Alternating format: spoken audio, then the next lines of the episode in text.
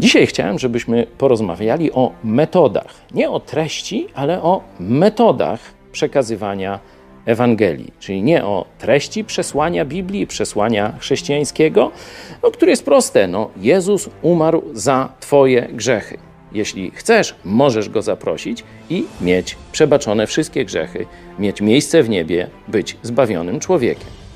Ale wróćmy do metody, jak to robić. Niektórzy chrześcijanie upierają się, że jest tylko jedna najlepsza metoda, zwykle to jest ta ich. Nie? Inni z kolei mówią, zaraz, zaraz, w Biblii widzimy różne kazania, różnych apostołów, krótsze, dłuższe, różne style i tak dalej. Czyli powinniśmy iść w kierunku, że jednak jest wiele metod.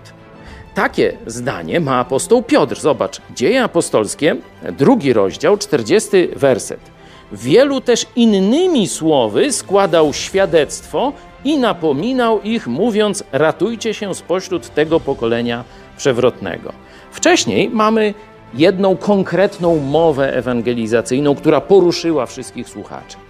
Ale potem Bóg pokazuje, jest jeszcze całe spektrum świadectw. Każde inne świadectwo da, da bo, bo ze swojej perspektywy. Jest całe spektrum nauczań. Różni pastorzy, jedni mają styl dynamiczny, inni nudny, naukowy. Każdy wybiera to, co chce. Stąd chrześcijanie powinni starać się, żeby przekaz Ewangelii był jak najbogatszy. Stąd też i my eksperymentujemy z tą nową formą. Pomyśl dziś. Pozdrawiam Was serdecznie.